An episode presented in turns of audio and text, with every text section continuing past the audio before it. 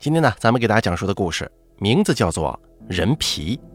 本故事节选自《老城风云》系列一位纹身师的传奇经历，作者张成文由打开为您播讲。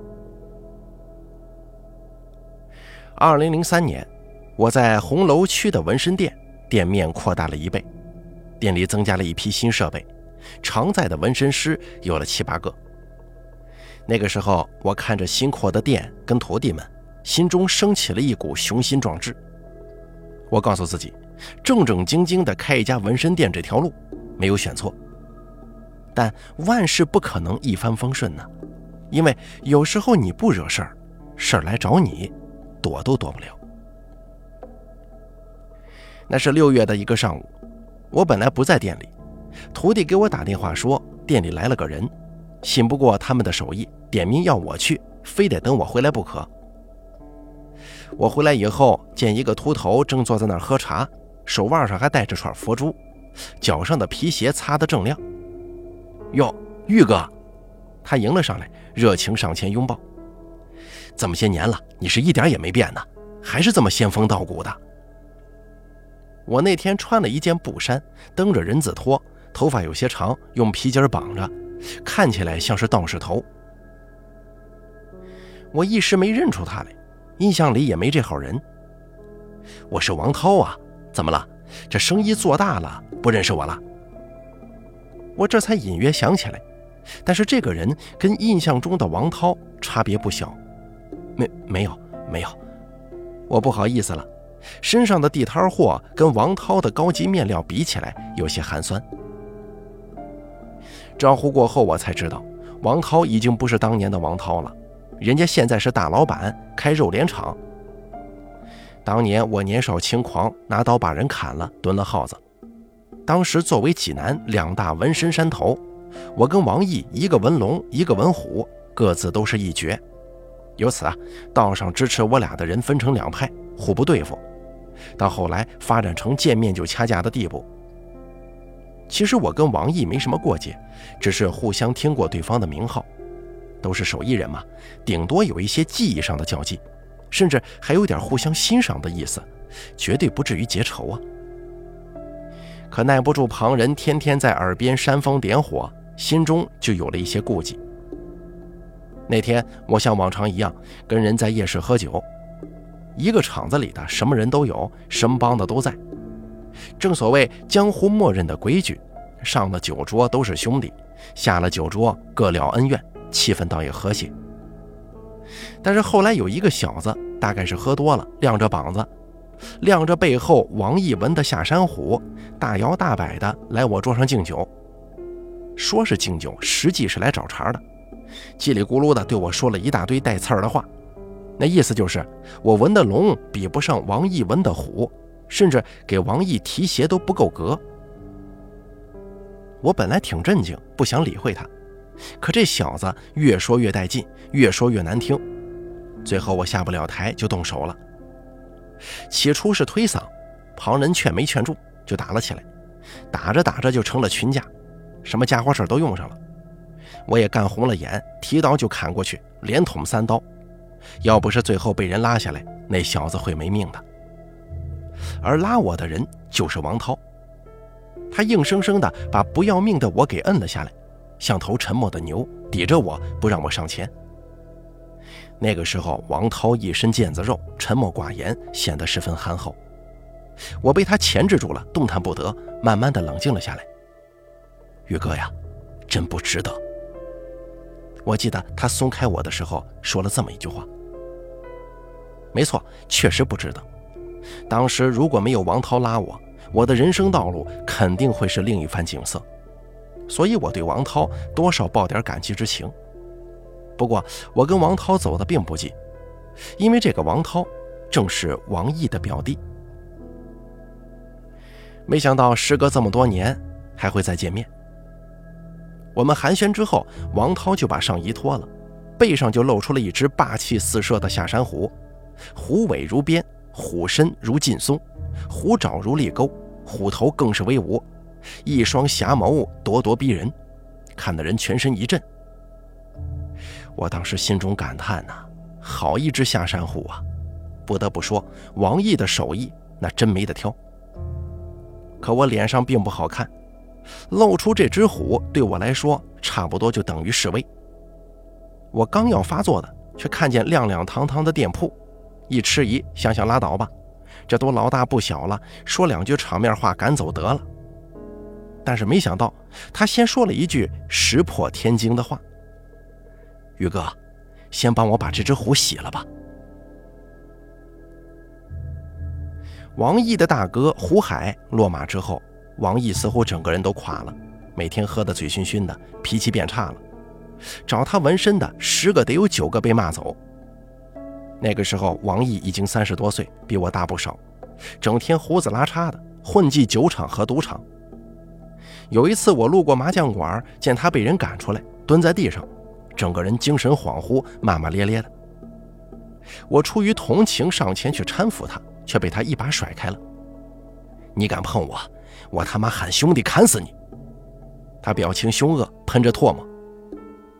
我解释了一番，却发现他根本认不出我是谁，一直重复着：“我兄弟就快来了，我兄弟就快来了。”我告诉他不会来了，社会已经变了，江湖也没了，醒醒吧！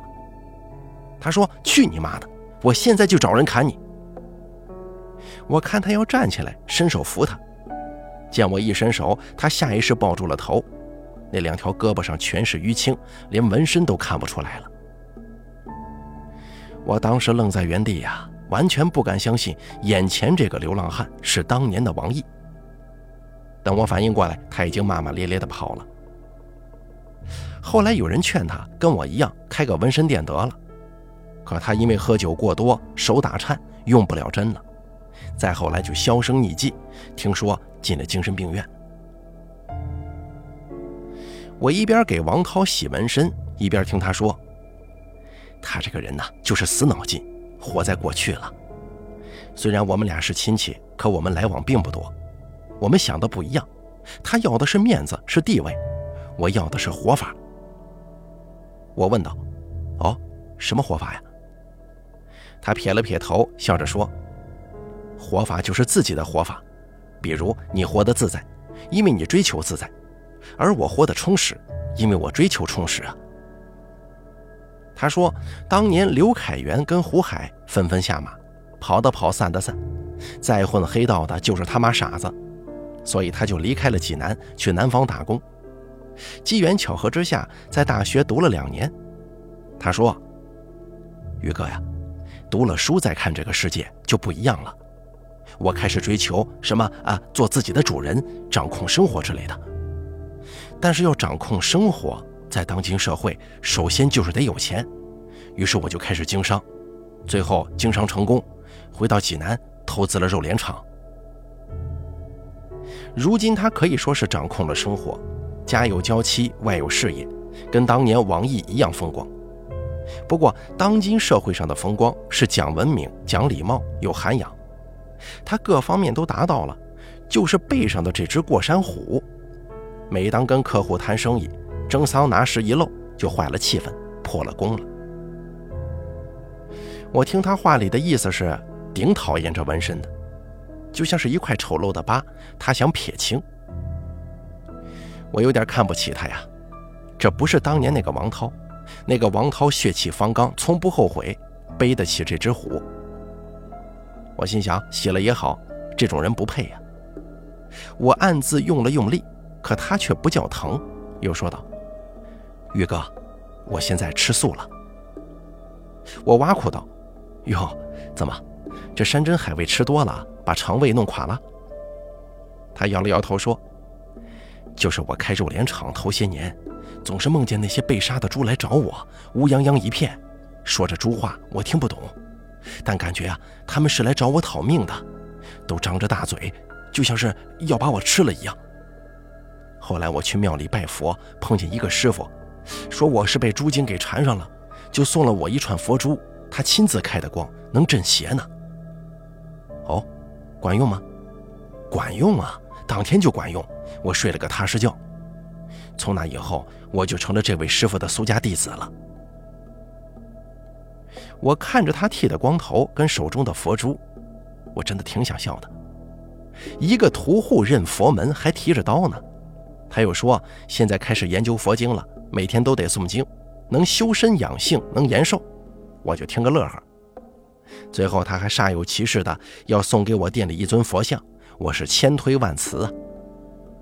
那你说，于哥，我有什么能帮上忙的？想帮忙的话，能帮我多拉几个客人，也让我这些徒弟练练手，我就感激不尽了。他听了之后犯了难，这这纹身我是反对的。他说着琢磨了一会儿，突然一拍脑门，说道：“这练手还不好说吗？你忘了当年那些老纹身师傅都是怎么让徒弟练手的？”我想了一会儿，犹豫着说。你是说猪皮吗？他点了点头，露出一个意味深长的笑容。我刚学纹身那会儿啊，跟的师傅叫肖立远，这个人是个怪人，比较老派，爱讲规矩。收我为徒的时候还办了拜师礼呢。但我一开始学的不是纹身，学的是唱戏，因为这个肖立远是个戏子，是个戏痴，耍的是刀枪棍棒。济南那会儿啊，有个很有名的剧院，叫北洋大剧院，在火车站南市政府前面。这个剧院历史悠久，来过不少角儿，据说四大名旦之一程砚秋都来演过，所以啊，此地可谓是久负盛名了。剧院在没改造之前规模不算大，也就仅能容纳几百个票友，但个个都是戏精。我师傅肖立远就是戏台上的常客，所以很有名。以至于人家都喊他萧梨园。萧梨园一开始教给我的是练戏的基本功，手、眼、身法、步，我学的比其他徒弟慢，挨了不少打。萧梨园拿马鞭往我身上抽，常常导致我身上没有一块好皮，以至于后来呢要学鞭，我心中阴影太大，死活不学了。萧梨园也看出来我是没天分的人。本来要赶我走的，但是我不肯呢，说是要跟他学纹身，因为我经常看见他没戏唱的时候就给人纹身来打发时间。我在旁边看着，慢慢的就被那些图案给迷住了。可肖梨园不肯，说纹身不登大雅之堂，学个球啊！后来我软磨硬泡，给他端了一个月的洗脚水，他才勉强答应。因为他不是纹身师傅，所以我也不是他徒弟了，就成了萧家门下一个打杂的。我耍不了刀枪棍棒，只能耍耍不登大雅之堂的短针。好在我对这方面有些天赋，几周就把打样学会了。接下来就是实操，可这实操成了难事儿，谁敢用我一个毛头小子呀？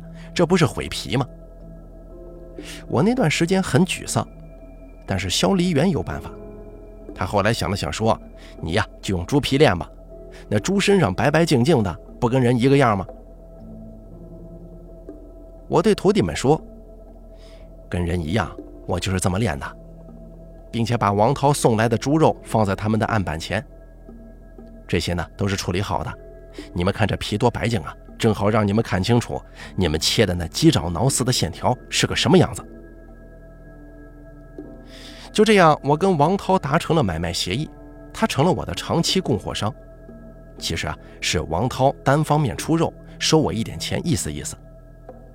不过我最烦欠人情了，就把肉钱记在账本上，准备等徒弟们练好了，一定把钱给他清了。要知道那个年头肉价可不便宜啊，我也没想到王涛那么大方，就开始叫他王老板。这个王老板供肉过量，导致我跟徒弟们那段时间看见猪肉就想吐啊。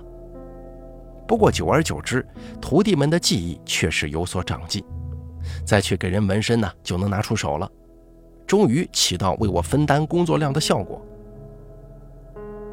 有一次，王涛来店里闲坐，看我无所事事，他打趣地说：“宇哥呀，我看你可以隐退了，以后只收徒弟就行，再开个分店。”我给你出资啊！我知道他葫芦里卖的什么药，他这是想合伙。说实话，我对他总是有点顾虑，觉得眼前如今的王涛不是当年那个王涛了。这个王涛浑身上下有股子邪气儿，笑起来只是嘴动。我不想跟这种藏事儿的人合作，所以就一直跟他打哈哈。后来呢，他又邀请我去见他师傅，我出于好奇，想一睹高僧的风采，就随着他去了。他师傅是五海寺里的僧人，五海寺在长清那边，当地挺有名，据说是某位大师作画之地。我们驱车两个多小时才到的，又爬山路，把我累个半死。可是到了地方之后啊，我就被震慑住了。五海寺的寺门极大，有一股压迫性的气势，让人说话声不由压低，就像是怕吵到什么一样。我扯了扯衣服，遮住胳膊上的纹身，才随王涛进去的。王涛的师傅法号叫孟参，我就叫他孟参大师。孟参大师很是高冷啊，与我说了两句，知道我是开纹身店的，赚钱不多，就不开口了。大概是觉得我没有慧根吧。他跟王涛倒是很热情，语重心长地说了一堆教诲，其中掺杂着佛语，我听不懂，也不知道王涛听不听得懂。但是我见他一直在点头弯腰，师傅每走两步，他都得搀扶着。后来吧，我就觉得实在是无趣。告别两个光头，去寺里转转得了。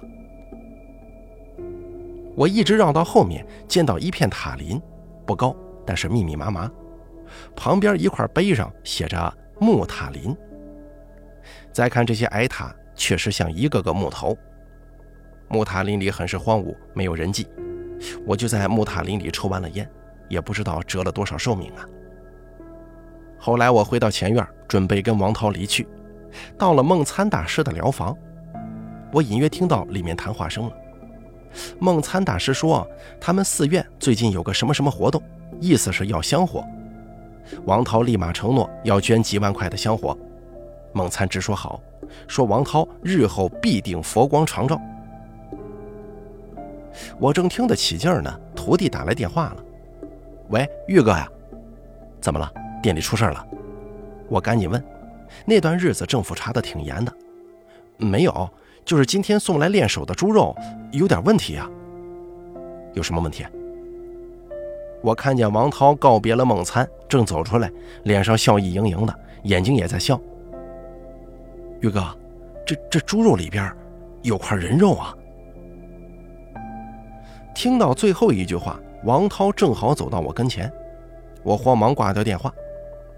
怎么了？他问我。脸上一片平静，啊，没什么。我愣了几秒钟，他的淡然让我觉得刚才是错听，心中疑窦丛生。不管怎么样，先回去看看吧。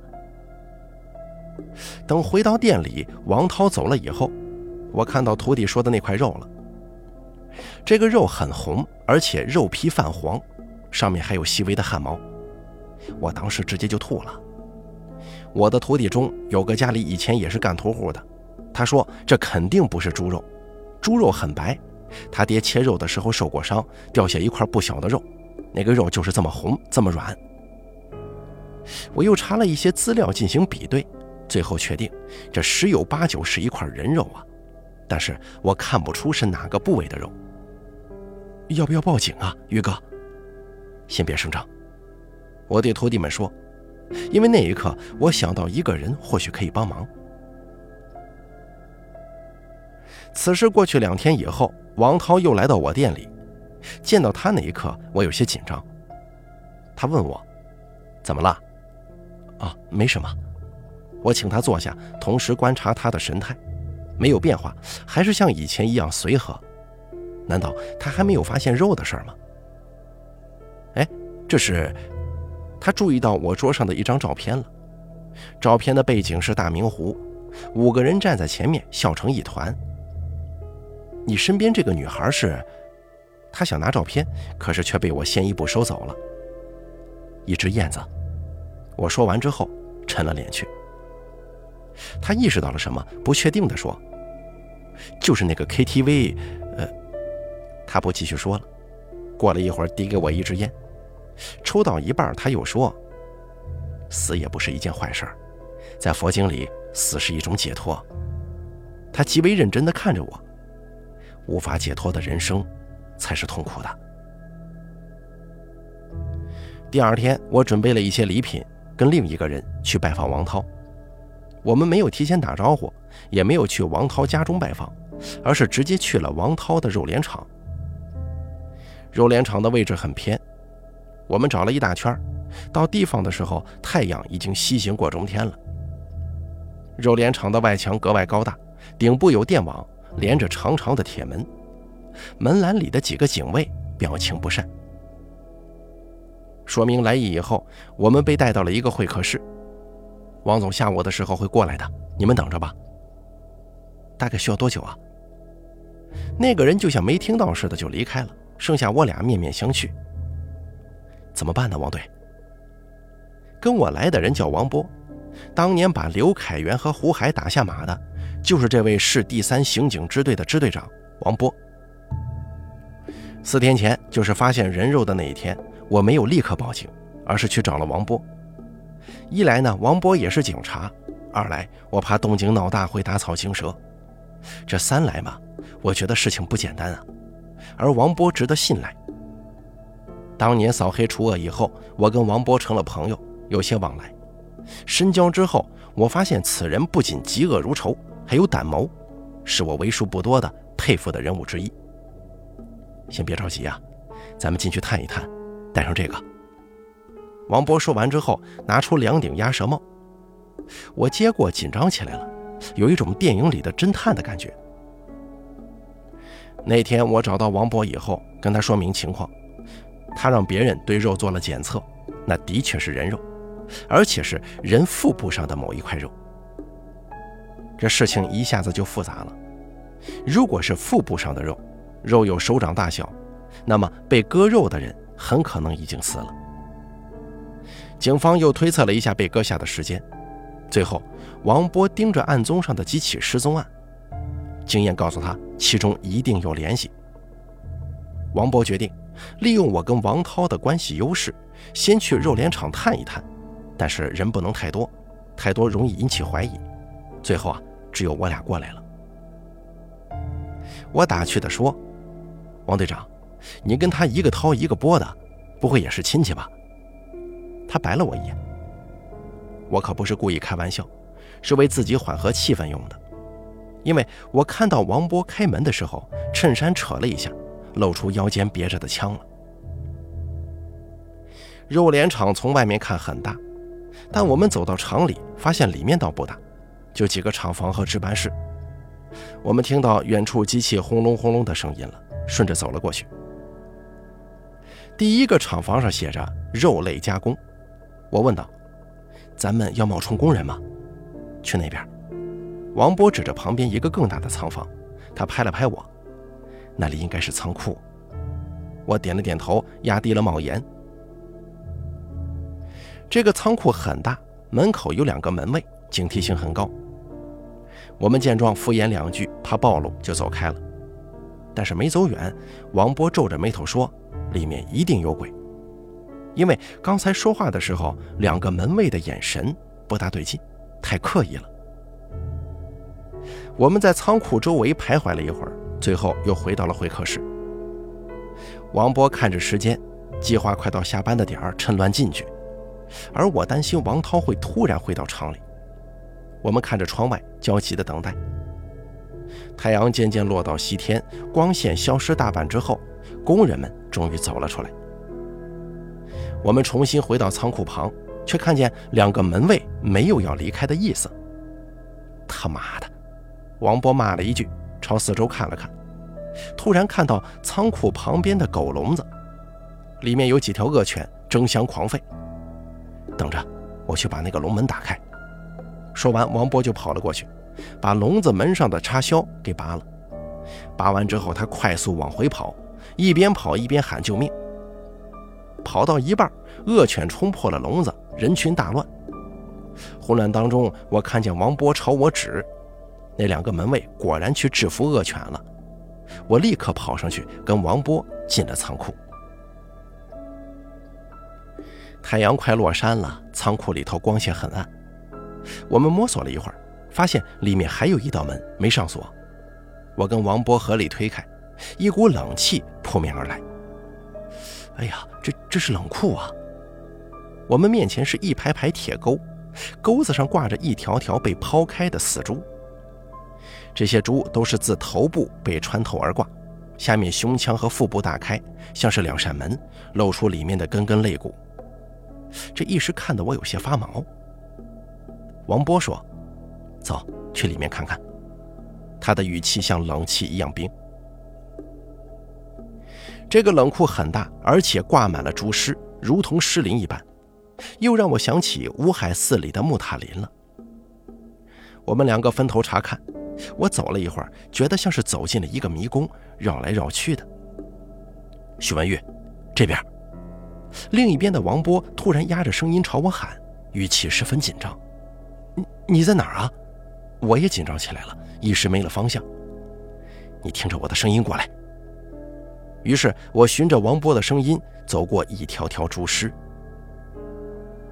等我看到王波的后背的时候，他正在愣神呢。我叫了他两遍，他都没反应。我上前拍他，他转过脸来，表情僵硬。你怎么了？你看呢？他说着，把身子让了过去。我看到面前的一排猪尸当中有一个异形，它不大像是猪的尸体。我仔细一看，瞬间惊出了一身冷汗。那是个人呢，一个没有四肢的被剖开的人，从脖子到胸腔到肚子被整齐的剖开，像其他猪一样，前身如同被打开的两扇门，里面没有内脏。只有肋骨。就这样，那个人仰着头，脖颈后被铁钩刺穿，悬在半空当中。许久，我都说不出话来呀，恐惧让我脚下发软，如同踩着棉花一样。走，先离开再说。王波很冷静，很快做出判断。我呆呆的点了点头，可腿却软了下去，身子顺势下坠。王波见状要扶我。可是刚一弯腰，一把锤子就落了下来，咚的一声，王波栽倒下去了。而与此同时，背后传来了那个熟悉的声音：“哟，玉哥，你来怎么也不提前打声招呼呢？”在我们去肉联厂之前，王波就锁定了一些失踪案件。这些案子呢，都有一个共同点，那就是失踪人员住的地方。都在肉联厂周围，尤其是周边的村子。其中有一个叫周国庆的，就住在离肉联厂最近的永安村。他半个月前失踪，据其家人说，周国庆那天去了镇上，可镇上的人在那天并没有看见周国庆，所以周国庆的失踪地点很有可能是去镇上的途中，而肉联厂就在这条路上。王波又让人调查了王涛的背景，发现王涛在济南名下不只有这个肉联厂，还有一家贷款公司，就是放高利贷的。王波觉得此人水有点深呢，于是让人跟踪王涛摸底儿，而他呢跟我先一步探查一下肉联厂，可没想到我们在冷库里栽了跟头啊！王涛发现我们以后，先偷袭敲晕了王波。然后把我俩绑到另一个厂房，我看见割肉机跟各种刀具，灯光被满地满墙的血迹映得暗红，那股子腥味直冲鼻腔。让那哥们醒醒！王涛坐在我俩面前，摆弄着王波的枪。他让人弄醒了王波，见王波睁开了眼，他把枪抵在他的头上，问道：“你是警察吗？”王波点了点头。随即挨了枪把一下，操你妈的！当年要是没有你们，我哥能变成那样吗？扫黑？你说我们是黑的吗？那你们就干净了。他又给了王波几下，然后面向我笑着说：“宇哥，你这么做可不地道啊，带条子来抄兄弟的底儿啊。不过我还得谢谢你呢。”我问道：“你什么意思？”我得谢谢你把这家伙带来呀！还记得几天前我给你送的肉吧？你们今天就是为了他而来的，对吗？你以为我为什么去找你？真的是为了洗掉纹身吗？我是要替我哥报仇的。他一把拽住王波的头发，呲着牙对我说：“当年就是这小子捅掉了海哥，让我哥也变得人不人鬼不鬼的。我费了这么多功夫，就是想让你把他带过来。他一用力，王波直吸冷气。没想到你最后果然联络了他，你们可都该死啊！我看了看王波，想着能拖延一会儿是一会儿。要是我直接报警呢？你怎么能料到我会联络王波呀？那我就直接剥了你的皮。王波面目狰狞地看向我。当初你跟着条子走得近，这次我就是赌一把来了。我一阵后怕，觉得自己害了王波。这次是我出卖了你，跟他没关系。王涛哈哈大笑，说他就喜欢看别人逞英雄，又说我不配用他的猪肉，他的猪肉上的屎都比我俩干净。然后他拿出一本线装书丢给我，我看到上面写着《地藏菩萨本愿经》，你知道什么意思吗？他问我，我摇了摇头。他轻蔑地告诉了我佛经的内容，并且认为我们没有佛祖庇佑会死得很惨，只有像他一样虔诚的人才能获得幸福，看到通往极乐世界的路。我觉得他越说越兴奋。最后，学着梦参一样，对我跟王波念了句阿弥陀佛。你们实在是太肮脏了，让我来洗干净你们的灵魂吧。我不知道他想干什么，只看见他让一个人拿来了工具箱，箱子打开以后是一排摆放整齐的刀具，大小不一，形状不一。他拿起来一一介绍，什么轻刀、重刀、剔骨刀。介绍完，他往上一抬，原来下头还有一层呢。我看到第二层里面没有刀，只有一块叠好的布。你看，他说着拿出布，慢慢展开，撑在自己面前。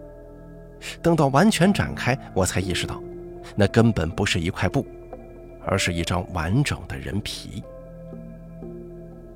我跟王波对视一眼，不约而同地露出恐惧与震惊交杂的神色。我们觉得这个人疯了。他拿着人皮说：“你知道怎么才能洗干净灵魂吗？我尝试了很多方法，用切、用剖、用砍，都不行。那些亡灵告诉我，他们并没有被洗干净，还是很痛苦。直到我用了剥，只要剥下来这层肮脏的皮，这个灵魂告诉我，他被洗干净了。”我跟王波被绑在椅子上，看着王涛拿出刀子。他说：“我们是幸运的，碰到了他，可以从这人生苦海当中解脱，把灵魂洗干净，好好往生。”他用刀子在我们两个人脸上各自比划了一下，似乎是犹豫先从哪个开始。宇哥，你懂得要比他深，不如你帮他吧。他让人给我解绑。把刀塞到了我手里，我浑身颤抖不止，他就帮我用力稳住，然后拿着我的手，把刀口放在王波的脑门上，从这里开始往下拨。但是我的手不听使唤，甩掉了刀子，他又试了几次，都失败了。王波倒是硬汉，一直大笑，可这笑声慢慢激怒了王涛，最后王涛决定亲自上阵。让我在一旁念那一本《地藏菩萨本愿经》，可是我不肯。如果我不肯的话，他便要直接了结王波的性命。最后我妥协了，读了起来。我看见他捻着那串佛珠，双手合十，对王波鞠了一躬，然后举刀，在厂房一片血红色的光芒当中，慢慢刺入王波的额头。我听见一声惨叫，王波的脸极度变形。别动！王涛怒吼，开始往下滑，血液顺着王波的额头滴落下来，像是一溜红色的溪水。而厂房外，十分钟前被王波派去秘密跟踪王涛的刑警，一路跟到了厂房。他们看到王涛进了厂房之后，门卫就立刻锁门，并出来巡视一遍，似乎是在确认周围有没有人。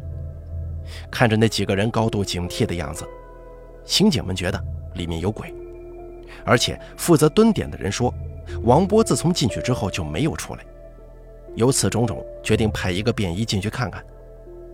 便衣到了大门，却发现里面警卫室里一个人也没有，喊了半天也不见应答，只看见场中漆黑一片，诡异的很呢。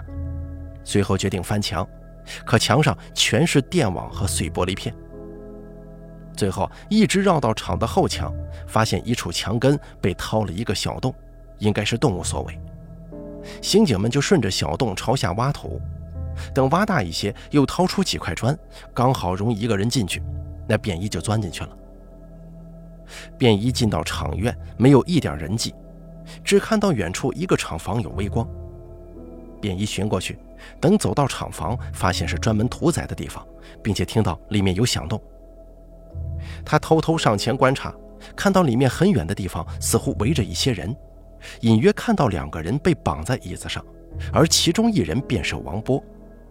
喂，请求支援，快点儿！最后，警方实施突袭，利用催泪弹冲进了屠宰厂房，在千钧一发之际，把我跟王波解救了出来，同时逮捕了王涛同伙。那年，王涛杀了两个人，手法残忍。其中一个就是王波怀疑的失踪人员周国庆。周国庆当天跟家人说去镇上，其实不是，他是去肉联厂找王涛借高利贷。周国庆是个赌徒，嗜赌成性，但一直隐藏得很好，没有让家人发现。但也因为赌博欠了一屁股债。他去找王涛，一来呢是到了还款日期，二来是还想再借点，因为他根本没钱还债。他打算说服王涛再借他一笔钱，然后用这笔钱翻身还债。可王涛见多了赌徒，知道赌徒们是不可能赌赢的，而且执迷不悟，为了赌什么都干得出来，肮脏至极。依照王涛交代，他当时觉得周国庆的债是不可能要回来了，但因为他信佛，所以决定帮周国庆一把，洗干净他的灵魂。让周国庆下辈子远离赌博，获得幸福。他认为自己是在行大善之事，身具佛性。所以在被执行死刑的时候，王涛捻着那串被孟参开过光的佛珠，视死如归。但其实他到最后也不知道，五海寺只是个欺世盗名、骗人香火的假寺庙，后来很快被取缔了，孟参也被抓捕。他是一个彻头彻尾的江湖骗子。他痴迷求佛，却连真假都分辨不清，最后走入邪道，以为自己就是佛，能够超度众生。可他忘了，佛是没有肉身的，更不会教人做出这般歹毒的行径。那天我跟王波被救出来的时候，天上只有月光，我却觉得比太阳还要耀眼。王波的脸上留下了一道永远的疤，从额尖到眉角，触目惊心。不过从那以后，王波也变得随和了一些，越发沉稳了。但是我知道，有些伤是无法抹去的，而那些见证过黑暗又不被黑暗所吞噬的人，就是勇士。勇士还将继续对抗黑暗。好了，人皮的故事咱们就说到这儿了。感谢您的收听，本故事节选自《老城风云》系列一位纹身师的传奇经历，作者张成文，由大凯为您播讲。